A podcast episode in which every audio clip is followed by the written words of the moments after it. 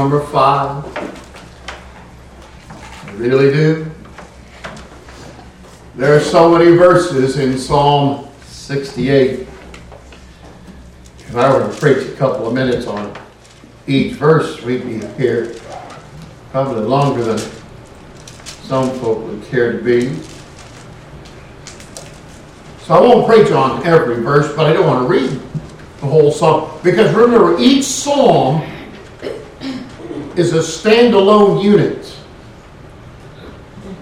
With the exception of the few that we call one chapter books. All the other books in the Bible were divided into chapters. Some only have a few. Which one has the most?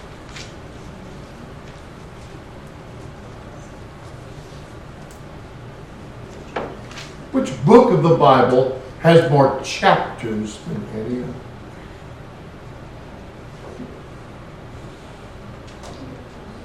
I give you a hint. In our English Bibles, there are this many books in our Bible. Which one? Isaiah. Isaiah! Isaiah! That's, that's how they say it in England. They say Isaiah. Yes, there are 66 chapters in Isaiah. But what about the Psalms? I think most of us know. They aren't chapters. They're Psalms. so let's read this. Let God arise, let his enemies be scattered. Let them also that hate him flee before him. As smoke is driven away, so drive them away. As wax melteth before the fire, so let the wicked perish at the presence of God.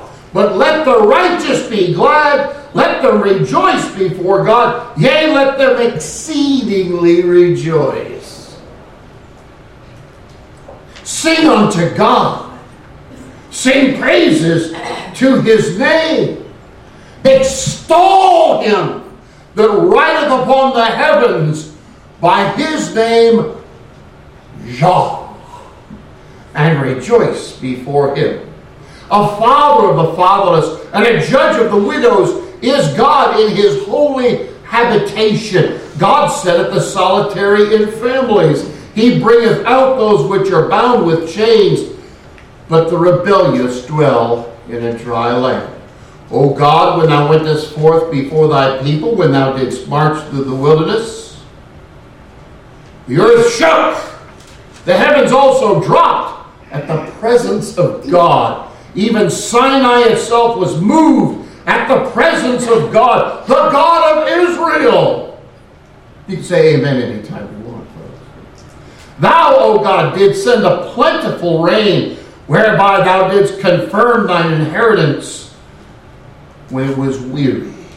Thy congregation hath dwelt therein. Thou, O God, hast prepared of thy goodness for the poor. The Lord gave the word. Great was the company of those that published it. Kings of armies did flee apace, and she that tarried at home divided the spoil. Though ye have lean among the pots, yet shall ye be as the wings of a dove, covered with silver, and her feathers with yellow gold. When the Almighty scattered kings in it, it was white as snow in Solomon. The hill of God is as the hill of Bashan, and the high hill is the hill of Bashan. Why leap ye, ye high hills? This is the hill which God desireth to dwell in. Yea, the Lord will dwell in it forever. The chariots of God are 20,000, even thousands of angels. The Lord is among them as in Sinai in the holy place. thou hast descended on high, thou hast led captivity captive, thou hast received gifts for men, yea, for the rebellious also, that the Lord God might dwell among them. Blessed be the Lord who daily loadeth us with benefits, even the God of our salvation. He that is our God is the God of salvation, and unto God the Lord belong the issues from death. But God shall wound the head of his enemies, and the hairy scalp of such an one as goeth on still in his trespasses. The Lord said, I will bring again from Bashan, I will bring my people again from the depths of the sea, that thy foot may be dipped in the blood of thine enemies, and the tongue of thy dogs in the same. They have seen thy goings, O God, even the goings of my God, my King, in the sanctuary. The singers went before, the players on instruments followed after. Among them were the damsels playing with timbrels. It's a tambourine, I understand. Bless ye God of the congregations, even the Lord from the fountain of Israel. There is little Benjamin with their ruler, the princes of Judah and their council, the princes of Zebulun and the princes of Naphtali. Thy God hath commanded thy strength. Strengthen, O God, that which thou hast wrought for us.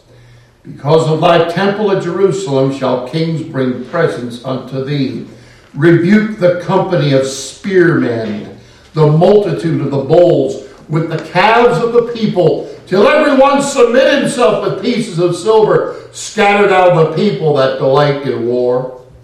Princes shall come out of Egypt.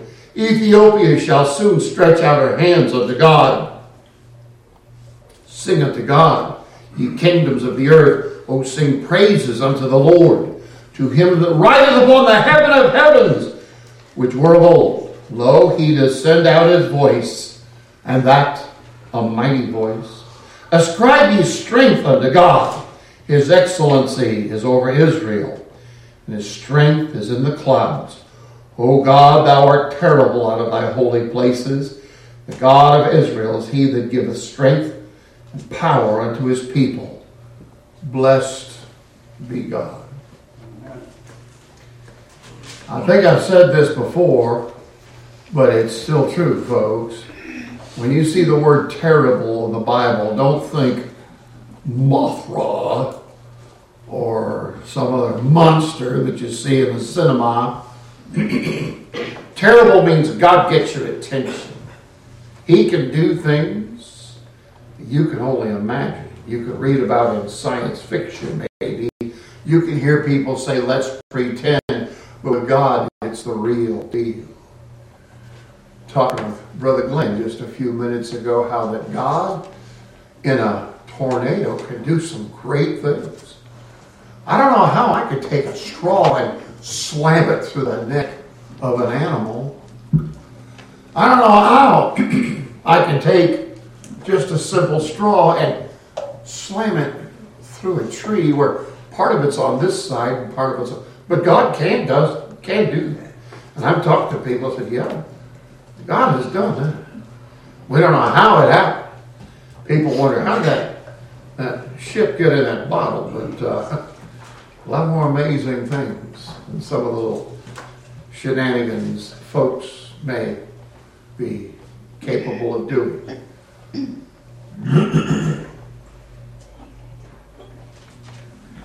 there is a common theme in the Old Testament.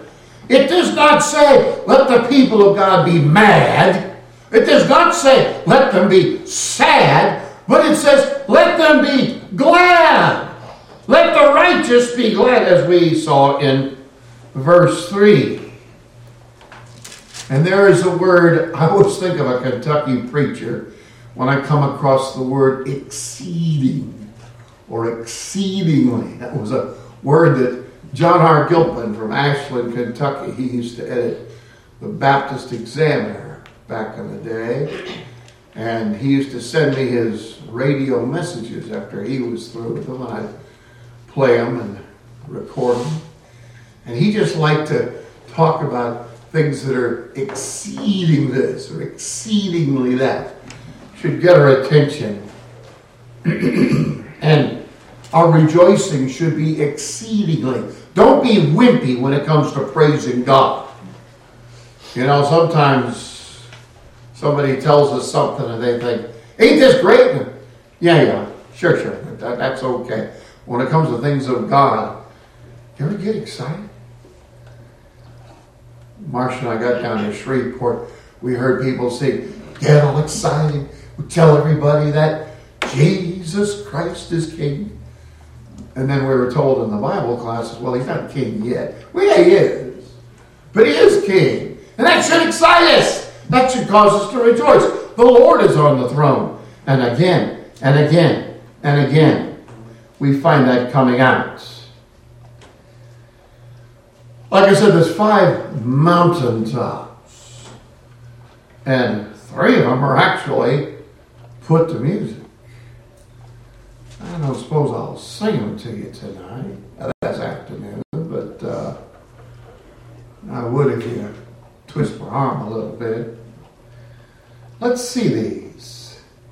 Look at verse 4. That's the first one. It's a song. Sing unto God. Sing praises to his name. Don't sing about me. Don't sing about Uncle Herman or Aunt Joyce. Sing unto the Lord. Sing praises to his name.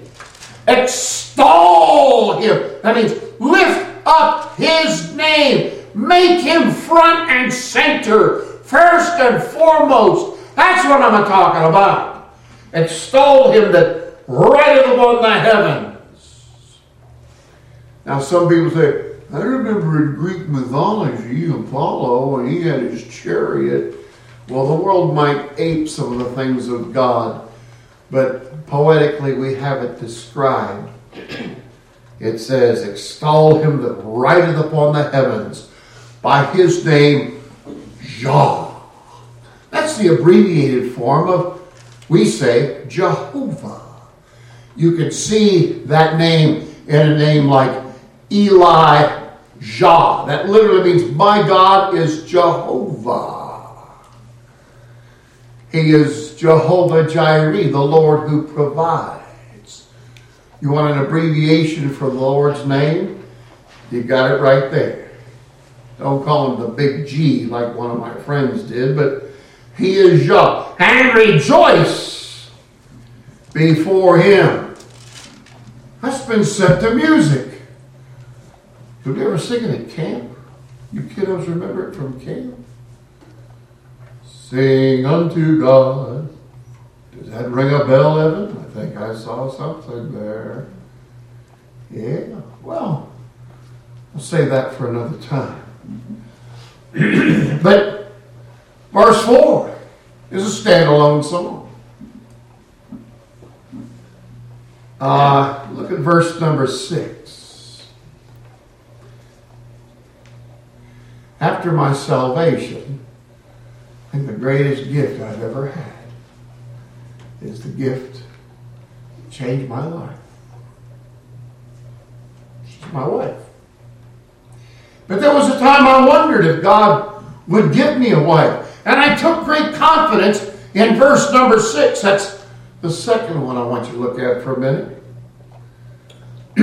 God setteth the solitary in families. Now, as a church, we like to talk about the fact that God instituted the church, not the club, not the business, not the neighborhood watch. He established the church for the spiritual health and well being of his people. But even before he established the church, he established the home. Ben M. Bogard was preaching once, and he said, I want you to know a man by himself can't establish a home. He can establish a lodge, he can make a stopover place, but a man by himself or a bunch of men by themselves, they really can't establish a home. The poet said it takes a heap of living to make a house a home. But no matter how long you live in it, the building itself is not the home. The heart of the home, of course, is the wife, the mother. And we need to be thankful that God is pleased to do that. And as a young bachelor, I would read that God setteth the solitary in families. Found another passage is that he that findeth a wife findeth a good thing You hear some men talk, that wife ain't such a good thing. They need to read their Bible. They need to get right with the Lord, don't they? But it says it right here that the solitary are set in families. Family is so important that the 127th Psalm, after it reminds us that except the Lord build the house, they labor in vain that build it. Says in verse 3 Children are an heritage of the Lord. They're not just tax deductions. They're not just little inconveniences. They're not just some thing that you have to learn to deal with for a while. Children are a heritage of the Lord, and the fruit of the womb is His reward. Hmm. There are a lot of people in this country today that say, nah, it's just a lump of flesh, or if they even go that far. It's something that we can dispose of. That's a problem. That really is. Many Americans see a child like a tumor, like a cancer to be, be removed. You won't find that in the Word of God, though. As arrows are in the hand of a mighty man, so are children of the youth. I've never been to Russia, but I got a kid that went to Russia. That same kid went to Thailand. That same kid went to South North Korea. South Korea, not North Korea, thank the Lord. Got another one who's been on the train back and forth and back and forth. Got another one who went through the crucible of the Marine Corps. I never did those things. Never went to those places, had those experiences, but through my children, I've been able to have some influence. And as the Lord gives you children, you can know that. God is in the business of keeping the program going. You might drag your feet and grit your teeth and all that, but God's way is going to get done anyway. Did you know that? Two of us know that anyway. That's true. God is going to get his way. We David and Yvonne were a sweet couple we do in Memphis. And uh, she'd say, Well, when we have girls, and he'd listen, and he'd listen. Every once in a while, he'd take out his pipe and tap it and say, We'll see. We'll see.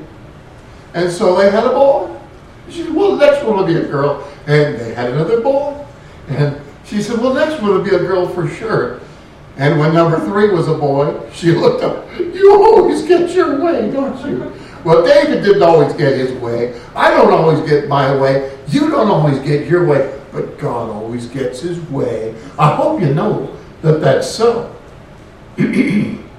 By the way, verse 5 says, Happy is the man that hath his quiver full of them. Now, I don't know how many it takes to fill a quiver. In our case, I think four and no more. But that might not be the same for your situation. They shall not be ashamed, but they shall speak with the enemies in the gate. So, we look at verse 4. it's a song. We look at verse 6. The solitary being set in families.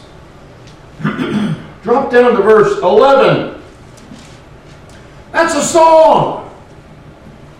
In fact, George Frederick Handel born in Germany, trained musically in Italy, and then finishing settling in England, wrote famous oratorios a few hundred years ago, but most likely his most famous is known as Messiah.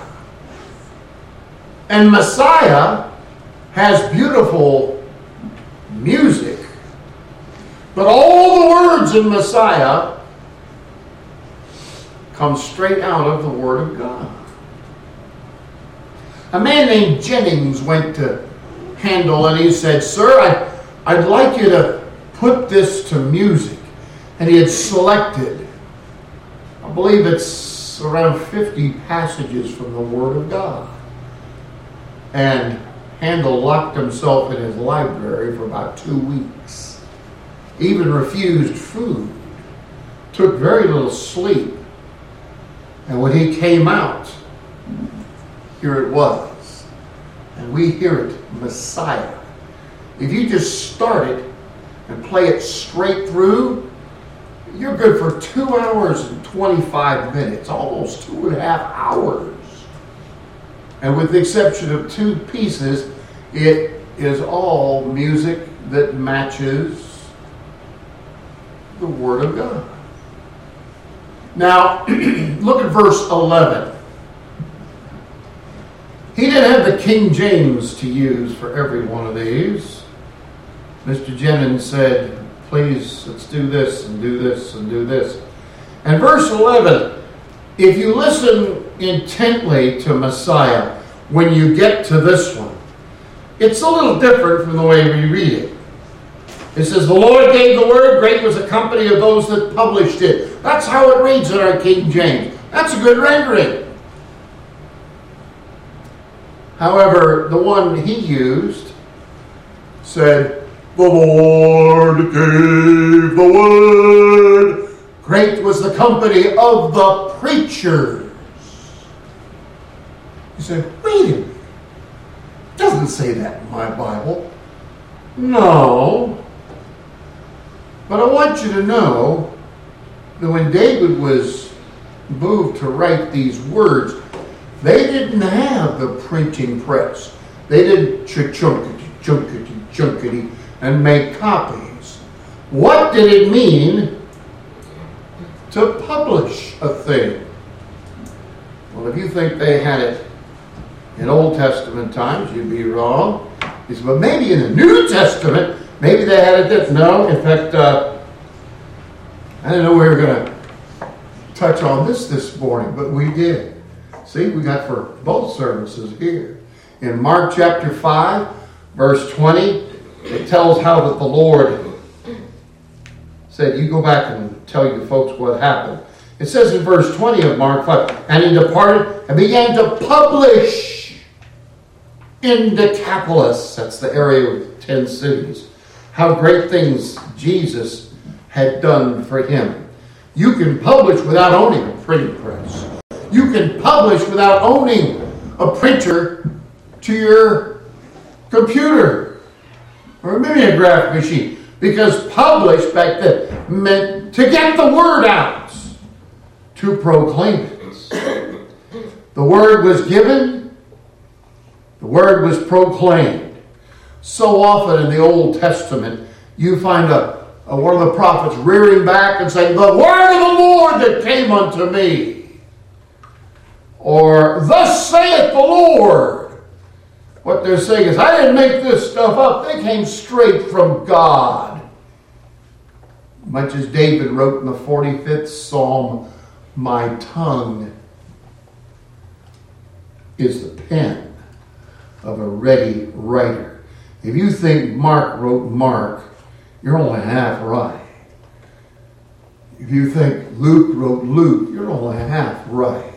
They were the penman, real author of God. Hope you know that.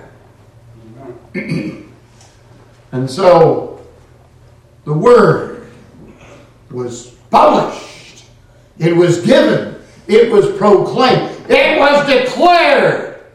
Think of the old time, the scene where somebody would walk into the town and there was a town crier and they roll out a scroll. Hear ye, hear ye!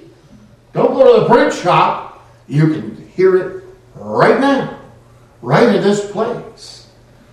The Lord gave the word. Great was the company. I ain't the only one preaching the truth, folks. There's lots of folks telling the truth. Sometimes preachers get the idea, I'm the only one doing the right thing. No, no, there was that fellow that we talked about who said, I'm the only one serving the Lord. The Lord said, I've got 7,000 more that have not bowed the knee to Baal. Be thankful that we have brothers and sisters. Be thankful that there are churches that are still holding fast the truth as it is in Jesus. I don't think it's any stretch to say that no matter how many Christians there are on this planet right now, I probably haven't met more than just a smidgen of a percent of all of them. But we will meet them in heaven. And it won't be a one time thing, it'll be a, a forever thing. So we looked at three of these already, and two of them have been put to music. Human voice. It's amazing what God did. In the, in the latest issue of Acts and Facts, there's an article how it says that the human voice was written, uh, or rather was created by God, so that it has the capacity to sing. Now, no offense. You know, some people, well, I got a dog who can sing. I got a cat. I got a goldfish or whatever. Well, it might kind of sort of sound like it. But uh, I don't know that any creature has been blessed with the voice that man, and by that I mean men, women, boys, and girls, singing their heart out to the Lord. They, uh, Paul said, I will sing with the Spirit, and I will sing with the understanding also. I go out in a spring night and I can hear the frogs croak, croak, croak, croak, croak. I don't know what they're saying. I guess the other frogs probably know something about what they're communicating. I can't make anything out of that. But God has specially blessed, specially honored us. He's given us lungs, He's given us vocal cords, He's given us the capacity to use our mind and our memory to sing something.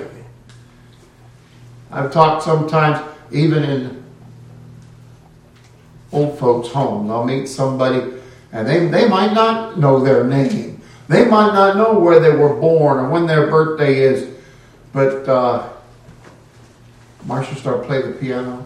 We start to sing, and they come over and say, Do you know? And they'll name some old hymn that registered with them. Thank God for godly hymns that teach the truth and remind for the next generation to know those things. Speaking of songs, if you have hung around us for very long, either here at church or at camp or some mixture thereof, you know that there's another passage of Scripture that fits rather well to music. Caught myself quoting it this morning. Verses 19 and 20. Blessed be the Lord, who every once in a while throws us a bone and we just got something to gnaw on. No, that's not the way it reads in my Bible. Blessed be the Lord who daily loadeth us with benefits. If your attitude toward God is, what's He done for me lately? Wake up, smell the roses. Every breath you're able to draw. Be thankful for parents. Be thankful for opportunities. Be thankful for blessings, but all blessings derive from Him. And He hasn't been cheap about it. He has been very generous. God's been better to me than I've been in response to Him. I think if you're honest, you'd have to say the same thing. You say, yeah, preacher, you're not too good toward the Lord. But none of us. What has the Lord done for us? And what do we do? Sometimes we say thank you. Sometimes when we say thank you, we might be saying, what took you so long? Don't use that language with the Lord. Don't have that mindset with the Lord. In His time, in His way, according to His purpose. I talked to a widow who said, I had so many years with so and so. And some people would say, mean old God took my spouse, my parent, my child away. But the more godly usually say something like, I thank God that He brought so and so into my life for so much time. Think of the people who have invested in you. Think of the people that you have a debt, you can never pay them back. You can only pay it forward to the next generation. And they took the time to say just the right thing in just the right way to just the right one. You sometimes, you who needed it so badly, or maybe the person next to you, and you got a blessing on the side, so to speak. Those words might have been forgotten by some. But God has a way of causing things to, as the Lord prayed concerning some folks, may these sayings sink down into their ears. And so the Lord daily loads us with benefits. What kind of a God we're talking about? The God of our salvation. He's not the God of the party time. He's not the God of the harvest time only. He's the God of all times. He's the God when we need Him most, the God of salvation. There were people of the Greco Roman world who had a God of luck, a God of rejoicing, a God of kicking back, a God of human gratification. But when they knew they were dying, I doubt they called on those gods. We have one to whom we can go. When you and I breathe our last in this world, we can say, this I have Jesus. You can't say that about some of these phony baloney gods. It's so important it's mentioned again in verse 20 He that is our God is the God of salvation. You want to talk about salvation? There's some religions, they don't even have that concept to be addressed in their theology, if you can call it that. And unto God belong, God the Lord belong the issues from death, life and death. Pretty serious stuff. God is the one who is there on that. Now, throughout the treasury of David, that was a favorite nickname for the book of the Psalms we see this expression, the God of salvation. I got a string of them. I won't read them off to you, but uh, again and again, this ain't the only place you'll read about the God of salvation. And we read also in other books, historic and prophetic. in fact, three times, the Old Testament itself is by the Jews, and Jesus honored this break, divided into three sections the law, the prophets, and the Psalms. They only had three divisions of what we call the Old Testament. And Jesus talked about that. In Luke 24, he says, You'll see me in the law and the prophets and the Psalms and it's about me. If you can't see Christ in the Old Testament, you didn't ask for discernment. Put those spiritual glasses on and pray that the Spirit would show you. Pray that you would compare Scripture with Scripture, and you'll see some amazing things. Well, we haven't gotten to Psalm 118 yet, Lord willing. Trust Him that we will. But in the book of Exodus, the 15th of Exodus, after God had flooded away, washed away the Egyptians and their chariots, Miriam, big sister of Moses, starts to sing, and people joined in. And one of the things they did was to honor, to praise, to extol our great God. And it says, The Lord is my strength and my song and my salvation. Preachers love to alliterate. You got your three S's right there. So nice, he said it twice more. Where you see in the Psalms, we find that formula again in the 118th. The one smack between the shortest, 117, and the longest, 119. There is one in the middle. 118. And it's there. In verse 14, we read that. And we also read it in, which is the longest prophetic book?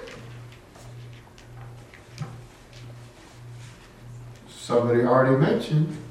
It's the longest book of the Old Testament. Isaiah. Isaiah.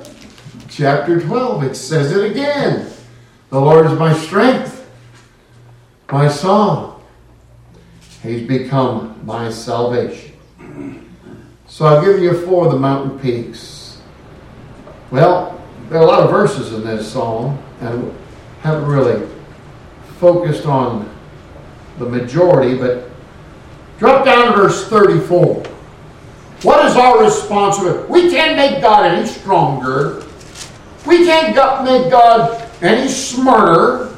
We can't do anything to make God more omnipresent. But we do have a task. And with the breath I have, part of my responsibility is to do this. And if you're a child of God, it's your responsibility too. You know, sometimes people say, well, such and such a hap- such and such happened. So are you sure were lucky. Hope you don't. Yeah, yeah. It's luck. Chalk it up to luck. Chalk it up to good living. Chalk it up to no. Look at verse 34. Ascribe ye strength unto God. It's because we have such a strong, such a wise, such a resourceful God. You want to know why things work out according to His plan? Because He has the power, He has the resources, He has the intellect. He makes it so. You watch little kids on the playground. Now, here, this little stick, that's you. We're going to pretend this. And this over here, that's such and such. We're going to pretend. They can pretend all day. But it's all make believe. God said, no, angels, let's pretend. No, it's, it's let's pretend. This is, and it is. Things were created by his fiat decree. That means he spoke it into existence, and it was so. One of the proofs of the deity of Jesus is that a man came to him and he says, I have this servant back home, and he's all messed up. And the Lord said, Well, let's go see him. And the fellow says, wait a minute. I've been listening to you. If you are who you say, and I believe you are, you don't even need to go to my house. You could just say the word right here, right now, and it would happen. The Lord didn't go, oh, shucks, you give me too much credit. No. He turned to his disciples and he said, you know, I haven't heard this kind of faith even among the children of Israel. He turned to the disciples who probably thought they knew pretty much everything there was to know about the Lord. And he says, Did you hear what he said? Are you paying attention, fellows? Did you get it? Hear the faith. He knows I don't have to be there eyeball to eyeball in order to accomplish this. And he said, in my words, in English, it would have sounded something like, Sir, go on home and you'll find the fella is made right. And the man went home. The scriptures tell us that when he got home and they said, Hey, your servant is healed. And uh, when did that happen? Oh, it was about such and such a time. Hmm, it just so happens that was about the time Jesus was saying, sure was lucky it worked out that way. Don't talk that way. Don't think that way. God does things according to his great plan and purpose. He never gets ahead of himself. He never drops behind and plays catch up. No. Everything is according to his way his timetable according to the great purpose that he has. And so, you know what we're supposed to do? Ascribe strength to our God. You can't brag too much on the Lord. You can't give him too much credit. I heard a student in Sunday school say, I guess God's the onlyest one that can do that. Well, that's one way to put it. I think God is more powerful than Zeus and uh, and then they kept going on with this, that, and the other. Listen, whether they're real or imaginary, nobody begins to compare with the Lord, including the devil, including the angels, including you, me, all of us together. Somebody said you had a tug of war and every being that's ever existed on one end of the rope, God on the other. You think God's going to strain a muscle or work up a sweat? No. His power, His creativity, everything about Him is so much greater that because everyone and everything else is a created being. Everything we have came from, it's derivative. It's not original to us. I've never had an original idea. Maybe nobody else heard it before in their circle, but God is the one who points things out. And any glory, any credit goes to God. Men are sometimes quick to hear and even to react to things that might be ascribed to themselves or to others. Was a guy in the Old Testament, his name was Saul. When he started out, he actually had it together on a lot of things. But after a while, he got to thinking, I'm the king. People are talking about me. Uh, it's all about me. And then God raised up the youngest son a guy named Jesse. We know him as David. David came on the scene and suddenly Saul's not the big shot in the estimation of the people. It tells us in uh, 1 Samuel chapter 18, they're coming back from the war. God had done a great thing. And he'd used Saul to do some things, and he'd used some others to do some things, and he'd used David to do some things. And so I could just see Saul riding in, so proud. Yeah, we got the victory. I was the leader. I'm the big enchilada, or whatever he thought about himself. And you got the ladies singing praise. And the ladies on one side says, Here is Saul, who slain his thousands. Ooh, Saul liked to hear that. Yeah, yeah, yeah. But then, in a response, the ladies on the other side, and David is slain his ten thousands. Ooh, that smarts. What's going through Saul's mind? The Bible tells us they've ascribed to me thousands, but to David, ten thousands. And instead of saying, Ain't God good? Look at it. He's used me and David to do a great thing. No. All I can think of, I wish this David wasn't around.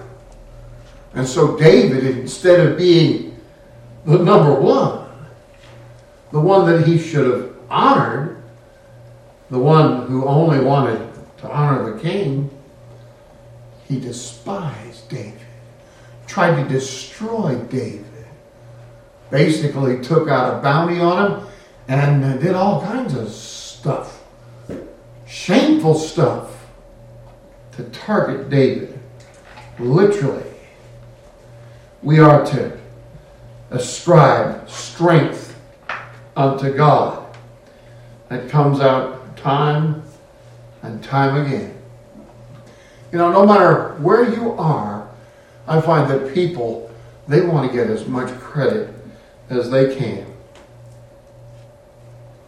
I was in prison for a year, in Pine Bluff. And uh, I had three inmates who served me faithfully. Two of them are dead, and one is still incarcerated. I won't use their real names, I'll just say Mr. A, B, and C. Mr. A was my clerk. And he was also the assistant librarian. Mr. B was the porter, the basically the janitor and Mr. C was the librarian. And so at one point it was time to give these guys credit. So I made a little document up for each one. And Mr. A, I had it saying that he was my chief clerk because he was the main one. And then I forget which one was B and which one was C. Anyway, the one who was the librarian, I wrote librarian. We didn't have an assistant librarian, so I just said librarian. And then the third one, I put him down as porter, which is the janitor. And so I give to A, and I give to B, and I give to C. And the guy that I gave that one for the porter, he went back to his area, and I guess he got to thinking, oh, wait a minute. This guy's the, he's the, he's the chief clerk. Another guy is the assistant clerk. And then the other guy's the librarian, and he's the only librarian. But I'm the only porter. And he came to me and he says, Could you give me another one that says I'm the chief porter? I said, Sure. The back of my mind, I thought, that might make a good sermon illustration someday. And so I did. But people want to say, hey, this is me. This, don't, don't forget me. I'm, I'm, I'm a somebody too. And uh, it's true that the Lord uses a lot of different people in a lot of different ways. One of my favorite presidents that I actually got to vote for was Ronald Wilson Reagan. One of the sayings he had was, It's amazing how much can get done if we don't worry about who gets the credit. It's all about the Lord. If the Lord shows you something from His Word, thank Him if the Lord uses somebody else, including me, don't give me the credit because anything I tell you, if it's true, it's derivative. It came from God. I don't get the credit. I'm just glad they're listening. But whether you get it from me or somebody else, I don't have to come up with a song on my own. I'm so indebted to, especially Brother Dan, to teach me some songs just about every Sunday you teach me one or two. And uh, if I live long enough, might know everyone in the book. But uh, remember, it's the Lord who is the source of our benefits. It says to ascribe strength to our God. And that's true. And I want to just show you two other things we are to ascribe to God. If you have any of this, if you've seen and experienced any of this. And one of them is greatness. You know, there's some people, they want to be great. I can remember a guy used to get in a boxing ring and he'd say, I am the greatest. And he could punch this guy, I am the greatest. And he'd punch another guy. I think he took a few punches to the head too. Before he passed away, he was known for selling bug sprays. I could get those bugs dead. Sometimes man starts out as a hero and he winds up a zero. But God is the great one. Deuteronomy 32, verse 3 says, Because I will publish the name of the Lord. What does publish mean? Means to get the word out. Talk about it. I will publish the name of the Lord ascribe ye greatness unto our God. Lawrence Crawford, I got to pre- uh, got to well, I got to preach under him too, but I got to listen to his preaching, and he would often refer not just to God like a generic being. He called him our great God. We have a portion in him, and he's a great God. He's not a wimpy God. He's not an on again, off again God. He is our great God. Is it wrong to talk that way? You can't give God too much credit. Ascribe ye greatness unto our God.